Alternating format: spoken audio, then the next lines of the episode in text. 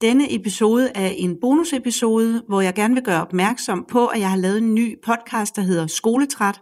Her taler jeg med de egentlige eksperter på det at være barn og ung i dag, og det er netop børn og unge. Jeg håber, I selv vil lytte med, og øh, måske også vil guide jeres barn eller unge menneske over at lytte med. Der er alle facetter af det at være barn og ung i dag. Rigtig god lytning. Er jeg god nok? Er jeg tilstrækkelig? Kan jeg må blive til noget? Må jeg godt slappe af? Jeg skal gøre mit bedste. Hvornår skal jeg leve?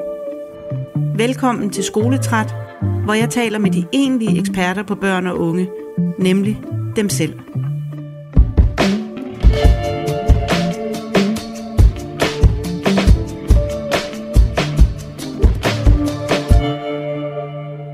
Velkommen til dig, Marie. Tak. Jeg starter lige med at fortælle, at øh, du har lyst til at være anonym. Ja. Så derfor så øh, har vi simpelthen opfundet et navn til dig, og øh, det er Marie. Du øh, er 16 år gammel og er lige i gang med at afslutte 9. klasse afgangsprøver. Jeg lærte dig at kende et par måneder, inden du fyldte 11 år.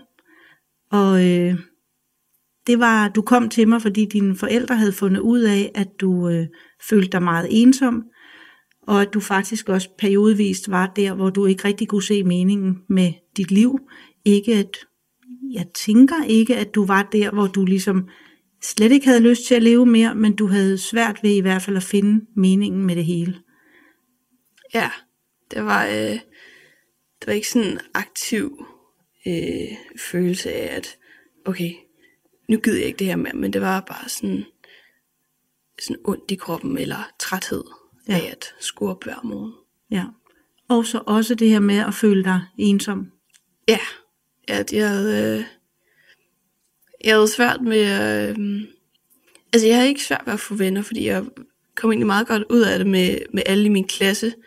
Øh, det var mere ikke at have energi til så faktisk at være sammen med nogen, mm. hvilket så gjorde, at jeg ligesom ikke havde nogen, jeg kunne snakke med øh, om mine problemer eller svære tanker. Ja, fordi når du havde været i skole, så var dine kræfter brugt op. Ja, Ja. Øh, jeg ved, at du på daværende tidspunkt i hvert fald, der brugte du lidt det med at snakke med nogen virtuelt. ja, Det havde du, det havde du kræfter til. Ja, det var, øhm, det var ligesom øh, lettere.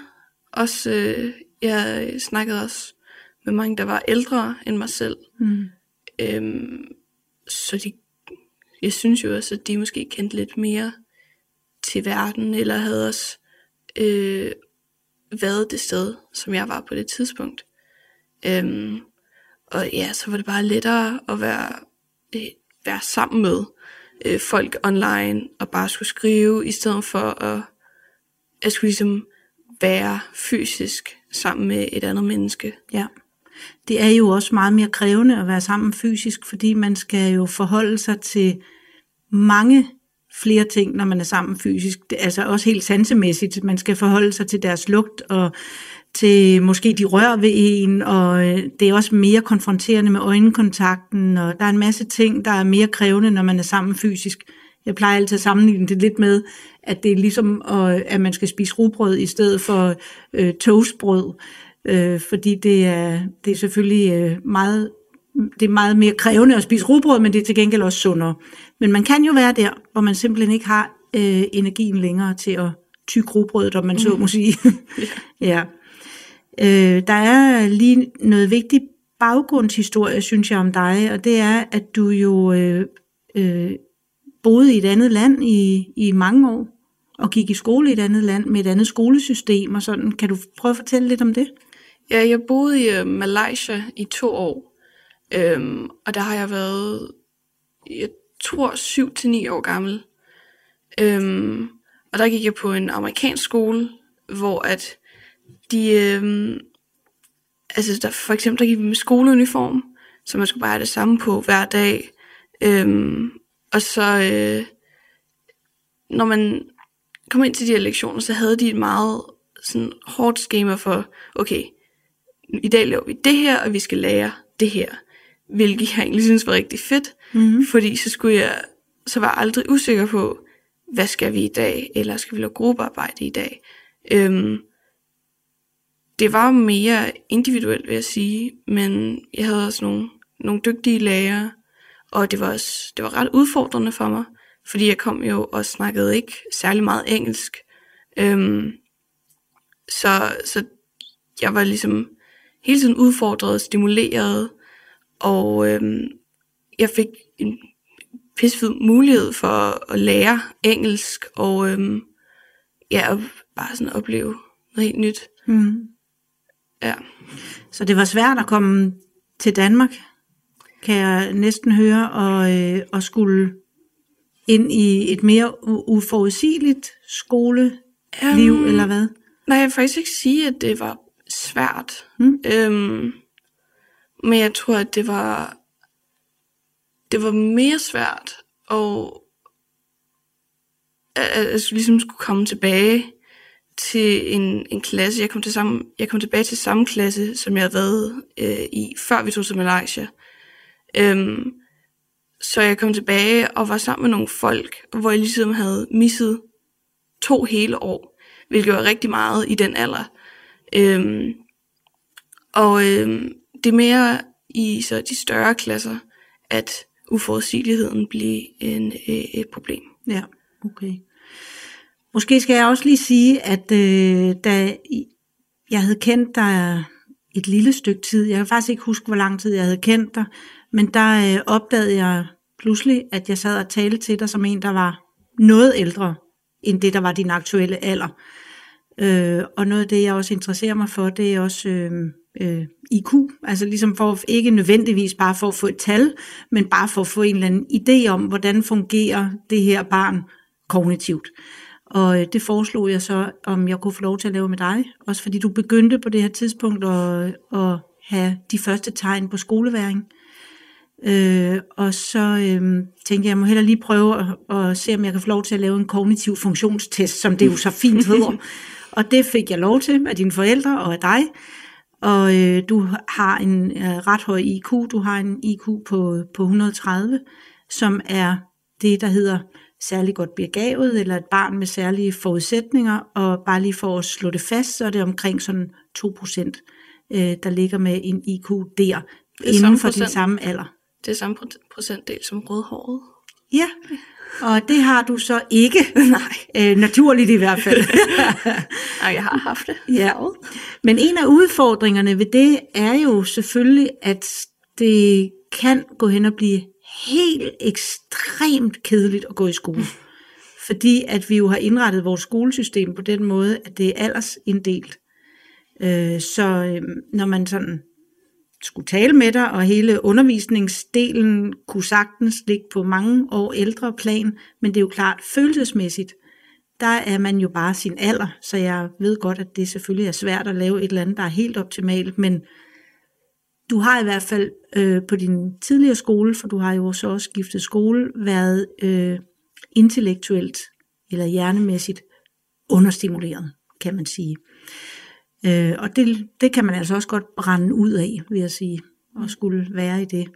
Men øh, øh, fjerde klasse var jo det, du gik i, da du lærte mig at kende, eller jeg lærte dig at kende.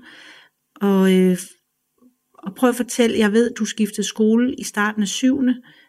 fra 4. til 7. klasse. Hvordan øh, var det for dig? Det var ret hårdt. Øhm, jeg var ligesom, jeg var træt hele tiden. Øhm, og ofte kom jeg ikke i skole, fordi at jeg havde ondt i maven, eller jeg havde kvalme. Øhm, hvilket jeg så jo ved nu, ikke var fordi, at jeg havde et eller andet med maven. Vi var faktisk til lægen, øh, for at se, om der var et eller andet galt med min mave. Ja. Øh, men det var bare angst, eller ja, Ja, hvad man nu kan kalde det. jamen det er... Øhm, så, så det var virkelig hårdt at skulle komme i skole hver dag. Øhm, og så når jeg så kom over i skolen, så blev jeg bare trættere. Og så havde jeg ikke... Øh, det var ikke ofte, jeg, jeg gik op i, hvad vi lærte. Øhm, så det var, det, var ikke, det var ikke sjovt at være i skole, og det, var, det gjorde også, at jeg ikke havde tid til at være glad for at se mine venner.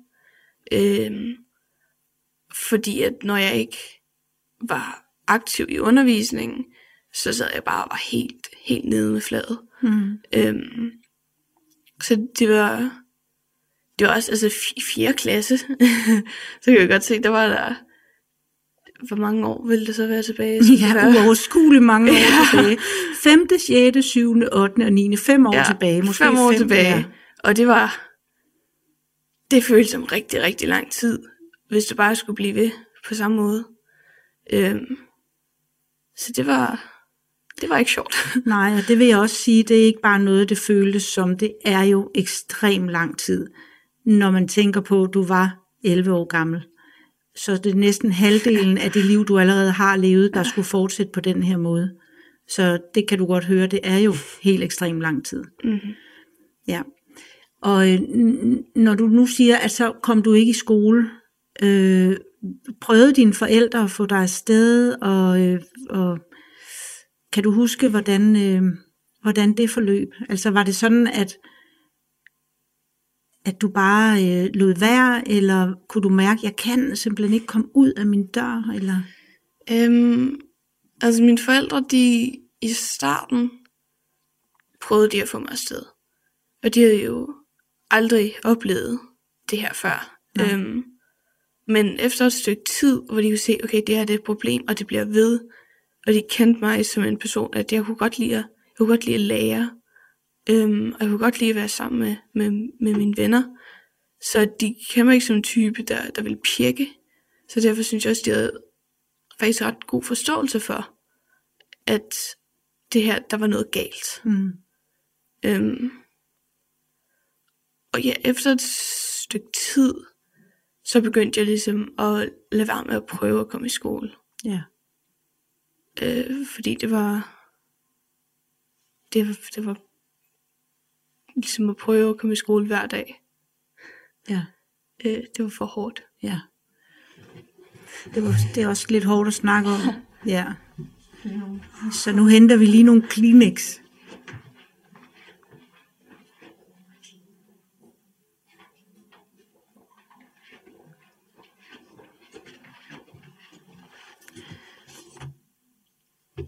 Og det, øh, jeg i hvert fald øh, kan huske, vi gjorde, vi bøvler lige med et gardin her, der skal trækkes helt for. Øhm, det var, at øh, jeg havde en samtale med dine forældre, øh, og så sygemeldte vi dig. Simpelthen, så hele det pres blev taget væk i forhold til overhovedet at skulle overveje at skulle afsted. Mm. Simpelthen lave en, jeg mener det var omkring påske, synes jeg, jeg kan huske, Øh, men jeg kan i hvert fald huske, eller også blev du sygemeldt helt frem til påsken. Jeg kan i hvert fald huske, at vi besluttede at sygemelde dig. Ja. Øh, også fordi, at jeg havde rent faktisk også prøvet at have et møde på din skole øh, omkring dig og omkring øh, din høje begævelse. øh, I forhold til ligesom at se, kan vi i det mindste sikre, at når hun er her, at så er det noget, der giver mening. Mm. Øhm, og, og det lykkedes ikke sådan helt rigtigt. Nej. Så øhm, ja, og så derfor valgte dine forældre jo, men i samråd med mig, og, og jeg kan ikke engang huske, om I også var omkring lægen, men vi valgte, at du skulle sygemeldes, fordi at det var så tydeligt, og det er det jo også nu, hvor vi taler om det, at øh, det, det er fuldstændig på lige fod når, med, når en voksen går ned med overbelastning, stress og overbelastning, så skal man sygemeldes.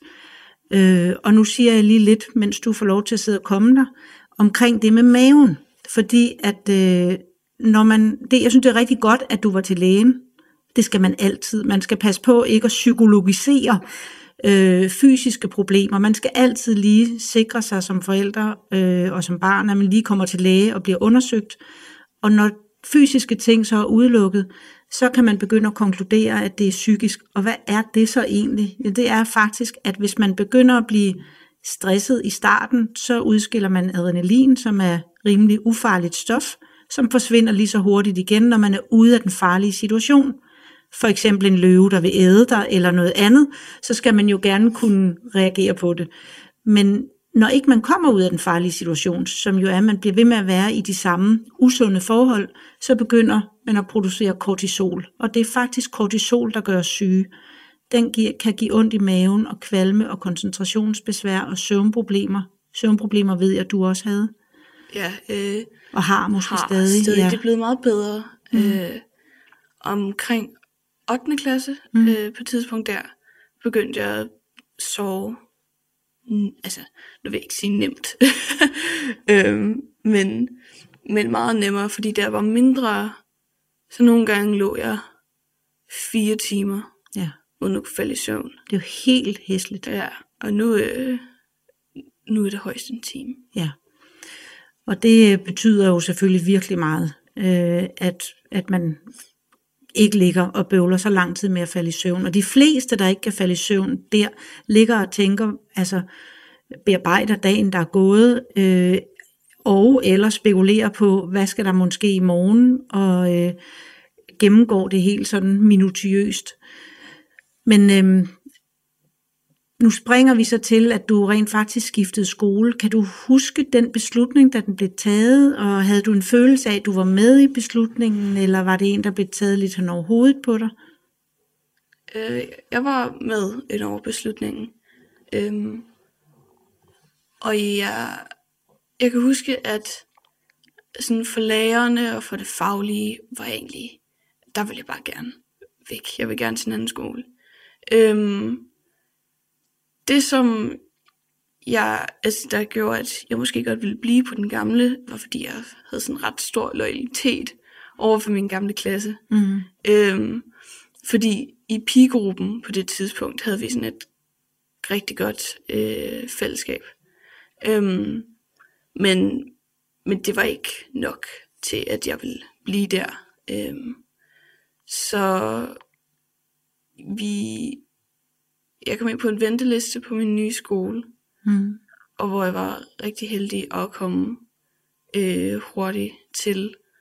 Øhm, så jeg er ret sikker på, at vi, vi skrev mig op i 6. klasse, og så kom jeg ind i 7. klasse. Ja. Og øh, den skole, du gik på, var en folkeskole, Mhm. og den skole, du er kommet ind på, er en privatskole, er det rigtigt? Ja, det er det. Og kan du øh, fortælle lidt om, da du så skiftede skole, var, der, der, det var jo så i start 7. klasse, så skulle du jo både møde en masse nye mennesker, og hvordan, hvordan var det at, at skulle skifte skole? Øh, så skal jeg lige tænke over. Ja, det er også helt i orden.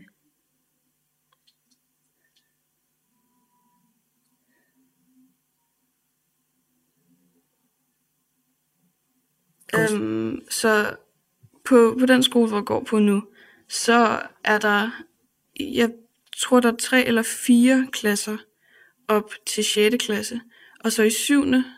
så blander de alle klasserne og laver fem klasser i stedet for. Mm. Øhm, så det var, så er der selvfølgelig nogen i min klasse, der kendte hinanden og kendte andre på årgangen. Men der var også rigtig mange nye, der kom ind, ligesom mig selv. Øhm, og så derfor gjorde skolen rigtig meget ud af, ligesom at skabe et godt fællesskab øhm, for min klasse.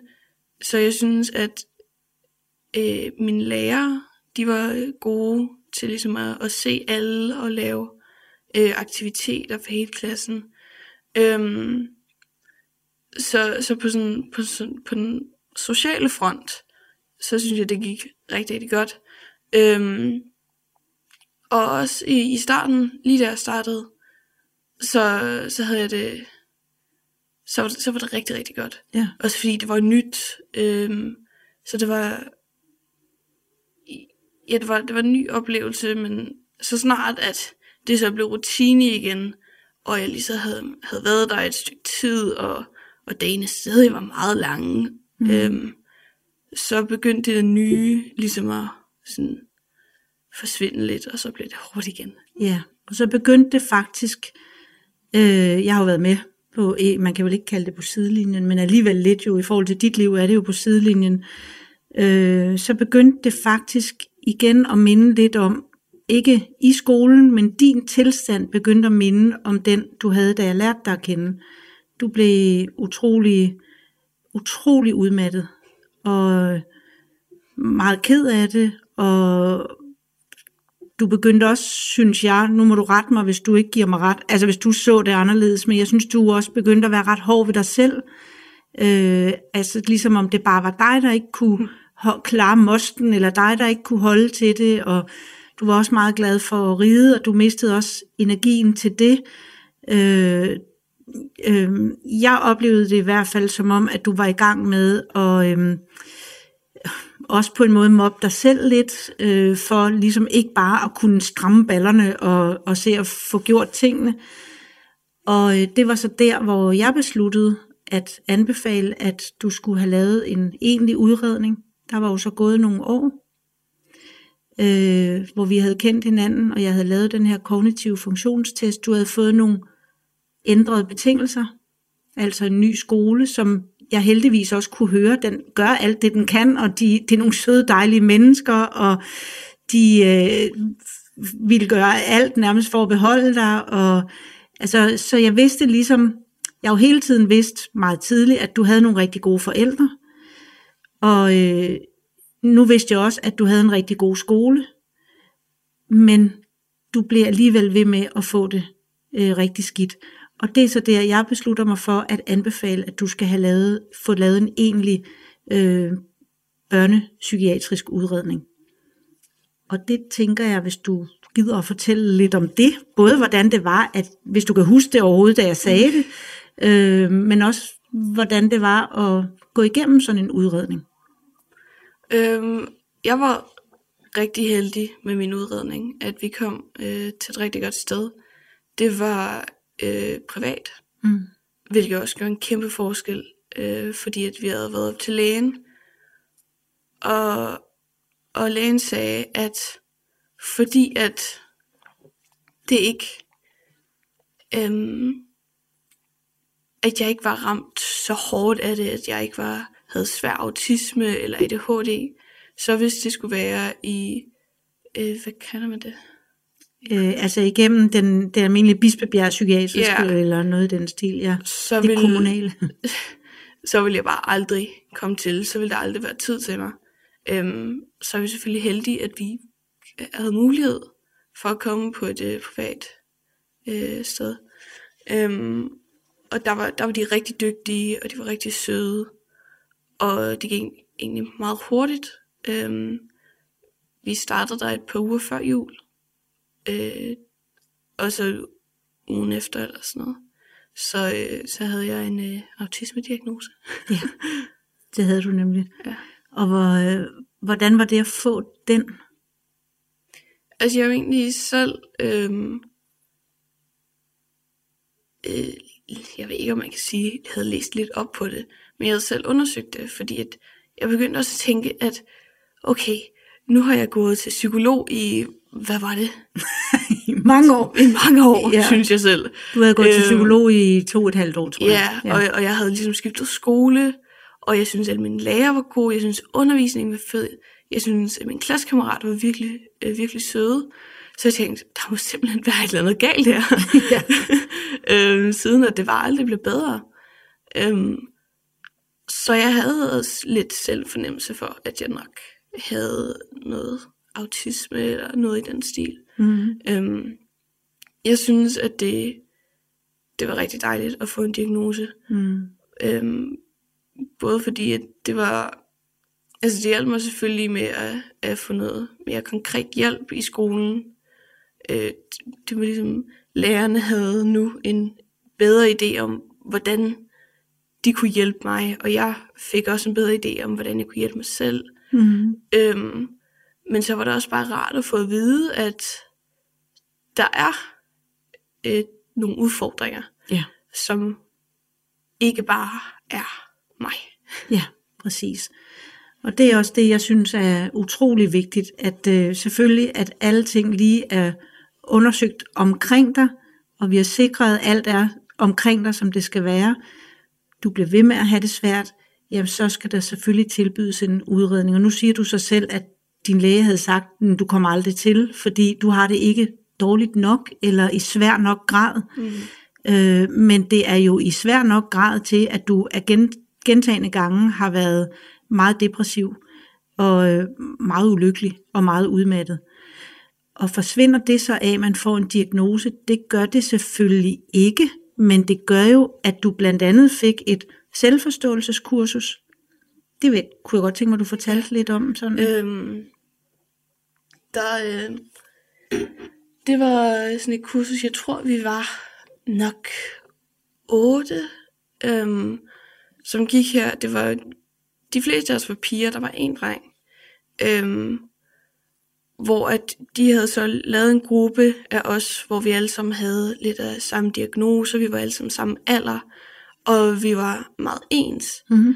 Øhm, så, så de ligesom kunne lave et mere specialiseret kursus øh, til os. Øhm, jeg, jeg lærte faktisk, øhm, sådan, eller jeg fik en bedre forståelse for mig selv, og også øh, hvor vigtigt sådan noget som sådan fidget ting er. Mm. Øhm, hvad, hvilke sanselige udfordringer der faktisk er min autisme. Øhm, Vil du prøve at uddybe det? Jo, det kan altså for eksempel lugte, ja. hvor nogle gange, for eksempel om morgenen, hvis jeg, jeg kan virkelig ikke lide kaffe, men så vil mine forældre eller min storebror hvis jeg laver kaffe om morgenen, mm. og så vil jeg få så meget kvalme, at jeg simpelthen ikke kan være, jeg kan bare ikke være i køkkenet på samme tid som dem. Øhm, hvilket jeg, jeg aldrig havde tænkt over før det ikke var normalt. Nej. øhm, og også noget som varme er jeg ret sensitiv overfor. Ja. Så om sommeren kan jeg godt få ret store udfordringer med at, at være udenfor. Ja. Øhm, du er heller ikke helt pjattet med lys, er det ikke rigtigt? Jo, det er... I, altså, lys er ikke øhm, det værste, men for eksempel når, når, når der er sne, og der er sol på samme tid, så, så bliver altså alle bliver blændet mm. af solen på det tidspunkt, men jeg kan ikke holde ud og være udenfor. Nej. Øhm, så det er også det, at jeg bare bliver mere forstyrret. Mm de ting, som jeg måske øh, opfanger i samme grad som andre, forstyrrer mig mere. Øhm, så det er jo også noget, der gør skolen meget udfordrende, mm. fordi vi er i et relativt lille lokale, så jeg vil hele tiden høre folk, der snakker og råber, og måske spiller de bold, mm. øh, og så lige nogen, der skal forbi stolen, og så bliver rusket lidt i, og, og nogen, der lugter lidt armsved, eller ja. noget andet, ja, den er heller ikke god. Den er virkelig ikke god. Nej. Øhm, så det var det er sådan noget, jeg lærer, øh, lærte. Mm. det tid. Øhm, men så var det bare også rigtig fedt at, at være sammen med nogle andre ligesom mig. Øhm, jeg snakker stadig med en gruppe derfra, mm. og vi ses nok en gang hver anden måned. Øhm, og det var virkelig hyggeligt, og jeg synes virkelig, jeg kan relatere til dem øh, på en måde, som jeg ikke kan med mine klassekammerater. Ja, dejligt. Hvor er det dejligt. Så det betyder faktisk virkelig meget at blive klogere på, nu siger jeg bare sin diagnose, men det er altså på, hvad er det for nogle udfordringer, og det, bare, jeg vil bare lige sige, jeg ved godt, du ved det, men det kan være, at dem, der sidder og lytter med, ikke lige ved det, at autisme er en gennemgribende udviklingsforstyrrelse, som jo dybest set betyder, at det griber ind i alle facetter af ens liv, fordi det, der er ramt hos en, eller det, der er udfordrende, det er øh, kontakt og kommunikation. Og det er jo ligesom, vi er jo flokdyr, så alt er jo ligesom bygget op omkring kontakt og kommunikation. Og noget af det, der bliver, kan blive rigtig svært, hvis man så er godt fungerende, som rigtig mange piger rent faktisk er, især hvis man har en høj begavelse, som du jo også har, så kan, det, så kan det godt blive opdaget ret sent, øh, hvor man faktisk er nået at blive ret overbelastet af det. Men øh, ja, grunden til det er, det der er vigtigt at sige, er det der med den gennemgribende udviklingsforstyrrelse, så det er altså, ja, det rammer en rimelig hårdt, øh, hvis ikke at man finder ud af, hvad det er, det handler om. jeg ved jo også, at du elsker heller ikke sådan åbne spørgsmål, eller kan du fortælle lidt om, hvordan du føler det, ja. eller sådan. Der er nogle bestemte måder, man også skal tale sammen på, hvis man gerne vil blive klogere på sådan en som dig. Øh, rigtig gerne faktuelle, konkrete spørgsmål, så, så går det rigtig fint. Ikke? Så det kan jo også betyde, at man kan blive lidt ramt i, i sådan en helt almindelig samtale bare. Hvordan er det, du har det med small talk, Marie? Øhm, og det, og jeg, det er også det er en af udfordringerne ved at få nye venner og møde nye folk, er at øh, jeg, jeg ved simpelthen ikke, hvad jeg skal snakke om. Nej. så, så det, Kan du ikke bare snakke om vejret? Ja, Det var Nå, ironisk. altså, jeg, jeg, har, jeg har vejret, og jeg har skole. og det er ligesom det. Ja. Og så, øh, så, så det er lidt svært at komme ind på, hvad folk, øh, ja, hvordan folk er. Ja, Og så, øhm, jeg synes egentlig, jeg fungerer ret godt, hvis jeg har energien i, i grupper. mm. Øhm, men når det bare er en til en samtaler, og det bare skal være small talk, og det er en eller anden, jeg ikke kender, det, altså, det kan jeg simpelthen ikke. nej. nej, og, og øh, kan du huske, hvad det så er, man kan gøre der, når man ikke kan? Nej. Nej, der kan man gøre det, at man siger det.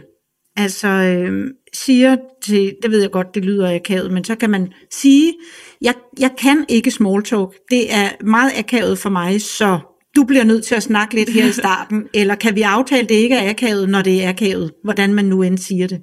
Men det her med, at ligesom jeg jo ikke forstår ironi, ved du jo, du kender mig rigtig godt, Øh, jeg fatter det simpelthen ikke. Jeg tror, øh, når folk laver ironi, så tror jeg, at de mener det alvorligt, og så begynder jeg at svare på det. Og man kan jo komme til at føle sig ufattelig dum, faktisk. Øh, så derfor har jeg, siger jeg det bare. Og nogle gange tror folk, jeg siger det ironisk, når jeg siger det. Altså, det er jo helt øh, tosset. Jeg forstår ikke ironi, og så begynder de at skrige og grine, som om jeg har sagt en joke. så det er, sådan, det er i hvert fald det, jeg tænker. Det er min vej frem.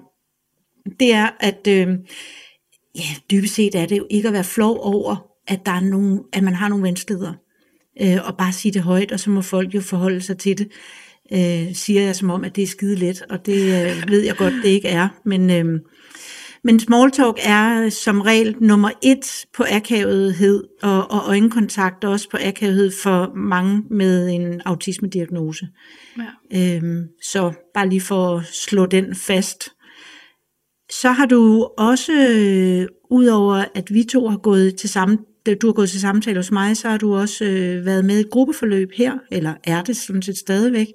Hvad kalder vi den? At, at føle sig anderledes gruppen, eller være, ja, vi kalder den ikke engang rigtig noget. Jeg tror, vores Snapchat-gruppe hedder Neglesvamp for Life. Ja.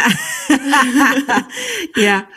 Øh, og det er jo også bare en samling af dejlige unge mænd, børn og unge. Nogle med autisme, nogle uden, nogle med høj begavelse, nogen med gennemsnitlig begavelse, nogen med angst, nogen med OCD, nogen, altså en god blanding af det hele, men det der er fælles for alle er en eller anden grad af sociale udfordringer, enten så man kan se det, eller man ikke kan se det, altså at det er inde i en selv. Øhm, og øh, det gruppeforløb, hvordan øh, har det haft lidt af den samme effekt, det der med at se nogle andre med nogen, der også kæmper med noget, eller hvordan har det været for dig? Øhm, altså, jeg synes, det er, det er, det er en, i hvert fald en rigtig god måde at ligesom være sammen med folk, hvilket er rigtig vigtigt. Ja, det er det For, jo. øh, at at være sammen med folk, men uden at jeg hele tiden skal være på. Mm. Fordi at jeg ved, at hvis, selv hvis jeg måske har en dag, hvor jeg ikke lige har lyst til at sige så meget, øhm, så vil der altid være nogle andre, der fører samtalen, eller der siger noget sjovt. Mm. Øhm, det, altså det, det er dejligt ikke at føle sig alene. Ja. Øhm, så Så nu stiller jeg dig faktisk et spørgsmål, som jeg øh, ikke har vendt med dig før, tror jeg. Øh, ved du, hvad inklusion er? øh, at inkludere. Ja, ja. Der, det, det er i virkeligheden noget, øh, der lige blev, blev besluttet med en, med en reform, at, øh, at børn med vanskeligheder skulle inkluderes i de almen, almene klasser. Så det, det er jo det, du er, kan man sige, fordi du har autisme, og du går sammen med nogen, der ikke har det. Man kunne også have en specialklasse, det findes også, men hvor man øh, ekskluderer, kunne man sige, eller man har et tilbud, hvor man kan gå sammen med andre med lignende vanskeligheder. Hvad, øh, hvad gør du der tanker omkring det i forhold til din, dit eget skoleforløb?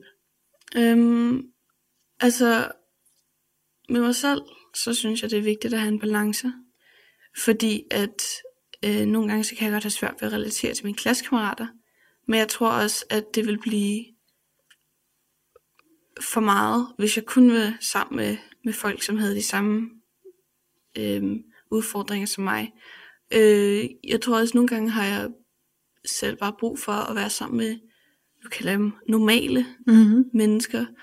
Øhm, neurotypikere. Ja, ja neurotypikere. Ja. øhm, og bare, altså, lave også, selvom jeg måske ikke er den helt store festperson, og så være med til fester. Ja. Og bare snakke om tasker, selvom jeg måske hellere vil snakke om bøger. Ja. Fordi at, øh, altså det er jo, så møder jeg også andre mennesker, jeg lærer nye mennesker at kende, og, og folk, som tænker på verden helt anderledes. Mm. Øhm, så ja, det, altså jeg vil sige, det, det er lettere at være sammen med, eller ofte er det lettere at være sammen med folk, der også har, mm, lad os sige autisme nu, men, men jeg synes også, at det kan være rigtig sjovt og rigtig, rigtig hyggeligt at være sammen med, med folk, der ikke er det. Mm. Øhm, så jeg, og jeg er jo også et sted, hvor jeg godt kan lide at bare hænge ud, og måske ikke altid skulle snakke om de dybeste ting i verden. Ja. Øhm, så, så, så jeg har også bare brug for at lave normale ting. Ja, det forstår jeg sagtens. Og jeg tror også, det har været det er en meget god måde at gøre det på, det her med at få skabt et undervisningsmiljø, som du rent faktisk øh, kan være i, og så ved siden af have haft det der selvforståelseskursus, og hvor du jo har fået et lille netværk, og her øh, hos mig, og hvor der er opstået et lille netværk, øh, sådan så det netop bliver en balance. Ja. At det er, det er en god måde at gøre det på. Ja. Øh, der var lige et spørgsmål, det kommer nok lige om lidt. Jo, nu ved jeg, hvad det var. Fordi der er nemlig en ting, som nærmest alle mine autister, som jeg tillader mig at kalde det, bøvler med, øh, og faktisk også de særlig godt begavede, og det er idræt. Oh, God. Ikke alle, men nærmest alle. Altså jeg vil sige 9 ud af 10 afskyer det. Ja. Øh, og det er jo ikke det at bevæge sig, det er meget vigtigt at sige, det er ikke bevægelsen, det er ikke fordi de er dogne, det er ikke fordi de er sådan dogne hunde, men prøv at fortælle, hvad det er ved idræt. Altså jeg tænker, der er også noget med den der sansemæssige ja. overstimulering, og så er det selvfølgelig også det der med at, at blive valgt fra måske, fordi man måske ikke er god, eller man kan du ikke fortælle mig lidt om det? Hvordan det i hvert fald er for dig? Ja, øhm, jeg synes for det første, at det er uforudsigeligt. Mm. Det er et uforudsigeligt fag, man kan godt sige, okay, i dag så spiller vi volleyball, men det kommer altid til at ske et eller andet. Øhm, og så er det, hvis vi er inden for i en halv, og så, altså, så er det jo altid nogen, der råber, når det er idræt. Sådan, jeg er fri, eller sådan noget. Så der er bare rigtig, rigtig mange lyde, og det er rigtig, rigtig højt. Øh, og så er det, hvis folk kommer til at løbe ind i mig, mm. eller bare sådan løbe forbi mig, og jeg hele tiden bare mærker folk omkring mig. Øhm, og der er folk, jeg skal tage stilling til, er der nogen bag mig, bag mig er der nogen ved siden af mig, hvor der er nogen foran mig. Og det er bare, man bliver bare bombarderet med ting, man hele tiden skal tage stilling til. Mm. Øhm, og så må jeg sige, altså jeg er jo ikke, altså, jeg er ikke til boldspil. Øhm, altså, jeg kan knap nok gribe en bold. Øh. Man kan sige, det er ikke din spidskompetence at have med en bold at gøre. Så, så det er jo heller ikke, det er jo bare, øh, når, når det er så overstimulerende, mm. så hjælper det heller ikke, at det bare ikke er noget, jeg går op i. Nej, præcis. Så hvad, jeg ved godt, hvad min anbefaling er, men hvad vil din anbefaling være? Hvis det var dig, der ledede den skole, hvad vil du så stille op med sådan en som dig og andre med de samme vanskeligheder? Øhm, altså, for mig, så ville det nok være at enten at bare få fri for idræt, mm-hmm. eller så ville det være at lave noget individuelt. Øhm, gå en tur i idrætstimerne, eller få lov til at lave det teoretiske bare. Ja. Øhm, det, det, det kommer meget an på, hvad øh, eleven synes også er, Mm. er sjovt. Ja, men jeg er meget enig med dig. Altså hvis det ligesom handler om, at man skal bevæge sig, så kunne man netop gå en tur. Øh, og hvis det handler om andet, så kunne man netop vælge det teoretiske. Så øh, der, der er faktisk stadigvæk nogen, der står, selvom det lyder virkelig mærkeligt, altså, at lade, altså hvor der bliver valgt hold. Børnene vælger selv hold, og så kan der stå en tilbage, så tager I hende, nej, I tager hende, nej, vi vil ikke have hende. Altså, det skal man lige forestille sig, når man i forvejen er anderledes og også føler sig anderledes, at man så samtidig der skal blive udstillet. Og nogen skal så også i bad bagefter, og det kan man godt også, øh, i hvert fald med autisme, der er selvfølgelig også andre, der kan have det på samme måde, men virkelig, virkelig have øh, et stort øh, kropshad faktisk. Øh, have svært, ved, have svært ved at acceptere sin krop, øh, som at den ser ud, som den gør, og så skulle vise den frem for andre i nøgen tilstand. Det er en meget stor, øh, altså det er uoverstigeligt øh, bjerg at skulle bestige for, for nogen, der i forvejen kæmper. Ja. Så hvis man skulle forestille sig, at vi skal have inklusionen, så skulle det i hvert fald, som vi jo har, øh, og som også er det, vi begge to taler for, så skal det i hvert fald være noget, man kan tale om også. Fordi det er nok, det er idræt, der i hvert fald vender tilbage som det helt store øh, tema herinde i min praksis. Mm. Ja.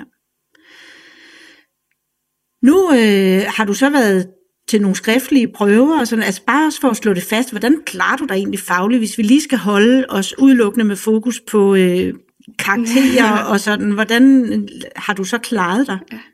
Øh, altså, jeg klarer mig så godt, at, hvis, øhm, at når jeg har haft skoleværing, eller jeg har været sygemeldt langvej, så har min lærer bare sagt, ja, bare få det bedre. Ja. Fordi at, øh, det, det er simpelthen ikke et problem. Øhm, jeg havde ikke geografi i halvdelen af 8. og 9. klasse, og alligevel så går det sgu meget godt. Ja. Øhm, det er selvfølgelig også, at jeg har rigtig gode lærere, og rigtig søde lærere, som så hjælper mig med de ting, som jeg har misset. Mm. Øhm, nu har vi lige fået vores sidste års karakterer. Der har fået et gennemsnit på 9,8. Ja, det må man sige. er, det er jeg rigtig, rigtig glad for. Ja. Øhm, og ja, Og det kan jeg virkelig godt forstå. Og for fan, hvor har du det også, hvis man kan snakke om fortjent det, men det har Mhm. du virkelig, synes jeg, fordi det har godt nok ikke været a walk in the park, øh, sådan som du øh, har haft det i, i periodevis igennem folkeskolen. Øhm, så det faglige, man kan også godt sige måske, at det faglige lidt har været et frirum, ikke nødvendigvis hen i skolen, men nu sagde du også, nu ved jeg jo, hvor meget bøger betyder for dig, og har betydet for dig. Men det kunne du måske også fortælle lidt om. Hvad har det været en, øh, et frirum, eller har det været en flugt, eller har, har det været et sted at finde genkendelighed, eller hvad vil du sige, bøgernes verden har været for dig?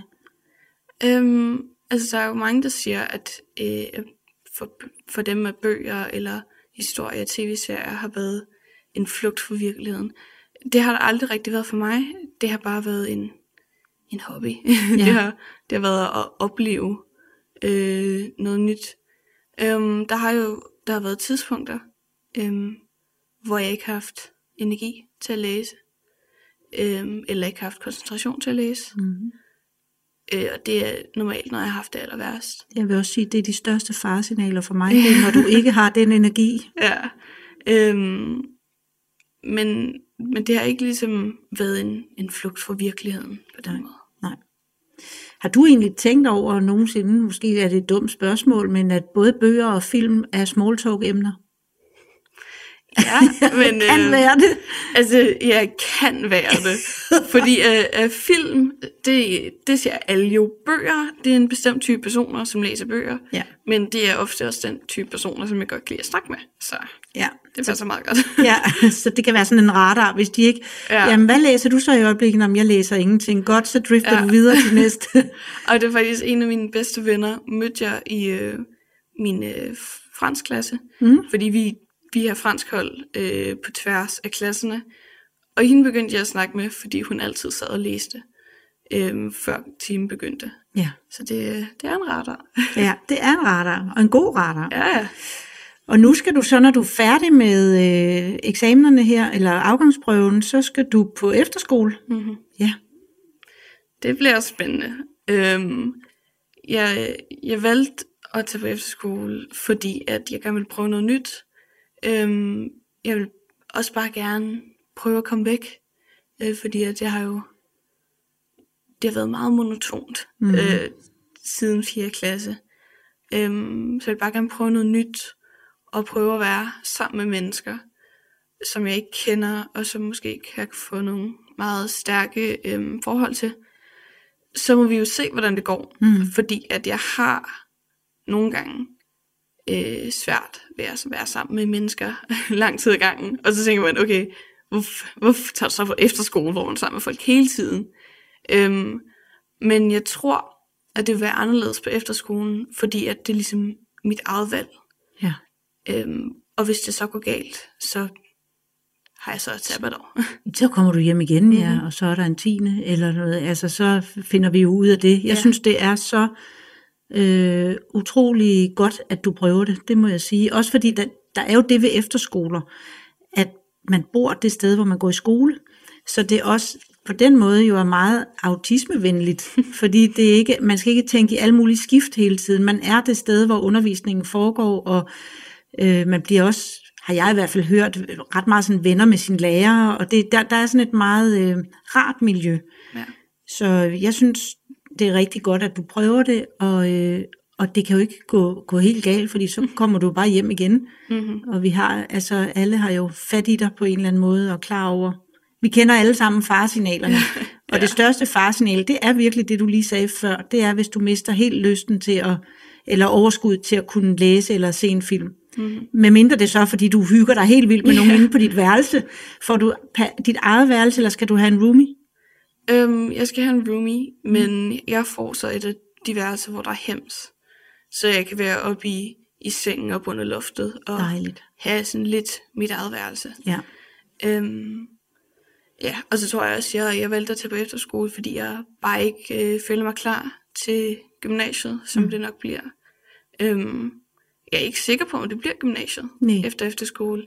Men det var også derfor, jeg tænkte, at så tager vi et efterskoleår, og så finder vi ud af, hvad jeg så skal. Ja, det er en rigtig god idé.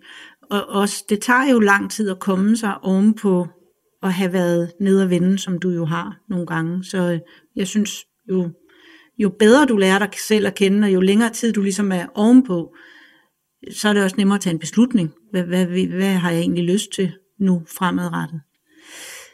Det her det er også lidt, måske et lidt svært og hårdt spørgsmål, men hvis du ligesom skulle forestille dig, at du ikke havde skiftet skole, og du ikke havde fået samtaler og udredning og de ting, der ligesom har hjulpet dig i, frem til der, hvor du er i dag, hvordan, sådan nogle forsøg laver man jo heldigvis ikke, men hvordan tror du så, det havde set ud for dig? øhm, så tror jeg, at jeg havde brændt sammen. Øhm, men altså, det er svært at sige, hvad ville der være sket, hvis, jeg ikke, hvis der ikke var blevet gjort noget. Mm. Fordi at jeg ved, at lige meget hvad, så ville der blive gjort noget. Det er bare et spørgsmål om, hvor dårligt ville det nu at blive. Ja. Øhm, jeg, jeg, jeg tror bare, jeg ville brænde sammen, og så havde det måske været så dårligt, at jeg ikke ville kunne komme tilbage i skolen. Mm. Og så måtte det jo blive hjemmeundervisning. Ja. Fordi man har jo skolepligt. Ja. øhm, Undervisning. Undervisningspligt. Ja. ja. Åh, oh, vi hader det ord. Men ja, det er der. Øhm, Ja. Øhm, nu er vores tid simpelthen gået, og det passer jo godt, du lige bliver berørt igen, men det forstår jeg faktisk godt, du gør, fordi det, øh, det gør jeg også, kan jeg så fortælle dig. Men øhm, det er jo ikke mig, der har været igennem tingene, men jeg har kigget på dig og fulgt dig, og der er al mulig grund til for dig at klappe dig selv på skulderen over, at du satanedme er kommet igennem folkeskolen. Jeg har lovet dig, at det er det værste, så nu håber vi, du må komme og slå mig, hvis det ikke passer. Ja. Øh, at du er kommet igennem det, og, øh, og vi har virkelig, virkelig brug for sådan nogen som dig. Vi har brug for mange mennesker, men vi har virkelig brug for sådan nogen som dig. Altså du er jo et fantastisk menneske, og du er også dygtig oven i hatten, og klog og sjov og alt muligt andet, så der er så meget grund til at passe på sådan nogen, sådan nogen også som dig. Og jeg nem, tror nemlig desværre, du har ret i, at hvis du ikke havde fået den sådan hjælp undervejs, så øh, kunne vi godt have risikeret, at, øh, at du var altså rådet så langt ned, så det havde taget meget lang tid at komme op igen, eller nogen ender jo også med at få PTSD øh, af det, altså at blive traumatiseret af det. Så øh, det er dejligt, at du har haft nogle forældre, der har mm. kæmpet for dig, og at du er kommet hen på en skole, hvor de jo, det har jeg glemt at sige også, jeg tror ikke, du helt har sagt det, men hvor du jo rent faktisk er på, øh, har været i hele det her år på nedsat schema. Ja, øh, ja vi startede med om, nok omkring, jeg tror hvis vi startede med, at jeg havde tre lektioner, mandag, tirsdag og onsdag. Øh, og så nu, nu har jeg så lige fået læseferie. Øhm, men jeg sluttede så med, at jeg havde omkring fem eller seks lektioner hver dag. Ja. Øhm, hvilket var rigtig stort for mig. Ja. Altså når jeg ligesom, jeg, jeg er kommet så langt, at jeg ser frem til fremtiden. Mm. Hvor at, altså, jeg er stadig der, hvor at hver gang jeg tænker for hårdt over 4. til 6. klasse, så begynder jeg at græde. Ja. Øhm, men jeg kan se frem til noget bedre, og jeg er sikker på, at der kommer noget bedre. Ja. Og ved du hvad? Det er jeg også. Så tusind, tusind tak, fordi du vil komme her og fortælle om din historie, også selvom at det stadigvæk øh, er noget, der selvfølgelig berører dig meget. Så tak for det. Imens jeg har dig, vil jeg gerne henvise til en lille guide, jeg har lavet. Den er til forældre, der gerne vil være sikre på, at de spotter tegn på mistrivsel, eller måske går rundt med en lille mavefornemmelse med, åh, jeg tror, der er et eller andet i vejen. Så vil guiden være med til at give dig en afklaring på det. Du kan hente den på spotmistrivsel.dk, og den koster kun din e-mail. Jeg er selv ret stolt over den. Men uanset hvad, så vil jeg bare sige tak, fordi du lyttede med.